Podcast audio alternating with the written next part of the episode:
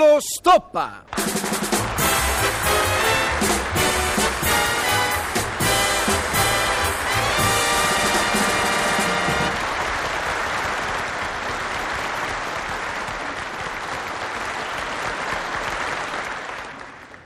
Gabriella? Gabriella? Mm, Non c'è. Casa. Dolce casa quando non c'è. E dato che non c'è, lo voglio gridare, che non ne posso più. Che sono arrabbiatissima, accidenti a tutto. Arrabbiato perché costretto alla calma quotidiana da un volitivo, secondo me stesso, amante del quieto vivere in due. Io ci provo a crearmi un angoletto privato dopo cena, magari leggendo il giornale, ma all'improvviso la delicata signora che divide con me le mie sigarette e i miei pullover fa scattare il ricorrente pericolosissimo. Caro, se... E prima che lei abbia tempo di formulare la domanda, io già mi sento agghiacciato dal terrore, perché so benissimo che dietro quel caro se seguiranno cose da fine del mondo. Infatti il seguito arriva. Caro, se in Italia ci fosse il divorzio, divorzieresti da me? Mm? È fatta. Sono incastrato. Che cosa rispondere? Se dico sì è la fine.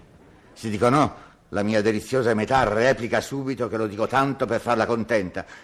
Tento di salvarmi con la diplomazia, per cui rispondo: Ma che discorsi fai? Il divorzio non c'è. Mm, lo dici con un certo rammarico. È chiaro come il sole che divorzieresti. Capito?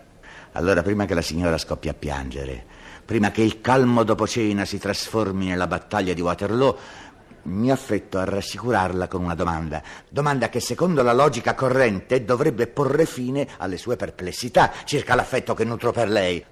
Scusa, cara, che ragione avrei di divorziare? Mm, ingenuo. Per fare più liberamente lo scemo con Luciana. È chiaro? Infatti, se c'è una donna al mondo che odio, quella donna è Luciana, che oltretutto è la più racchia amica della mia impagabile consorte. Spiego pazientemente il tutto alla dolce metà, che apparentemente convinta della mia buona fede, tace per un po'. Ma è la calma che precede la tempesta, perché improvvisamente e proditoriamente mi aggredisce con una siffatta domanda. E sempre se ci fosse il divorzio e io volessi divorziare da te, daresti il tuo consenso? Mm, ci risiamo. È un circolo chiuso dal quale è pressoché impossibile uscire. Rispondo sì. Sarei tacciato di differenza ai vincoli coniugali. Non so, verrei considerato quantomeno un pesce in barile. Rimane solo una risposta da dare. No, e la do rapida e decisa. No, no, non darei il mio consenso. Egoista.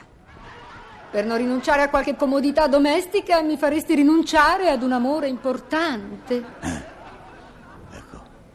io resto lì imbambolato, allibito e soprattutto sconcertato dalle straordinarie conclusioni della mia unica lei. E sì, perché ignoravo che mia moglie avesse un amore importante. Giustamente preoccupato, chiedo ragguagli in proposito, ma scusa cara, ma tu hai un amore importante che non sono io? Cretino, parlo per ipotesi. E sempre per ipotesi, se in Italia ci fosse il divorzio e io non fossi innamorata di te, divorzierei subito. Mm. Capito la logica stringente? Per dirmi ti voglio bene arriva persino a darmi del cretino. E capito perché ogni domenica io amo andare allo stadio, confondermi con la folla anonima che si agita, si insulta e si picchia per una sfera di cuoio, perché dopo sei giorni di logici conversari con la mia consorte fa veramente piacere ritrovarsi tra gente urlante, scatenata e soprattutto irrazionale. Accidentaccio!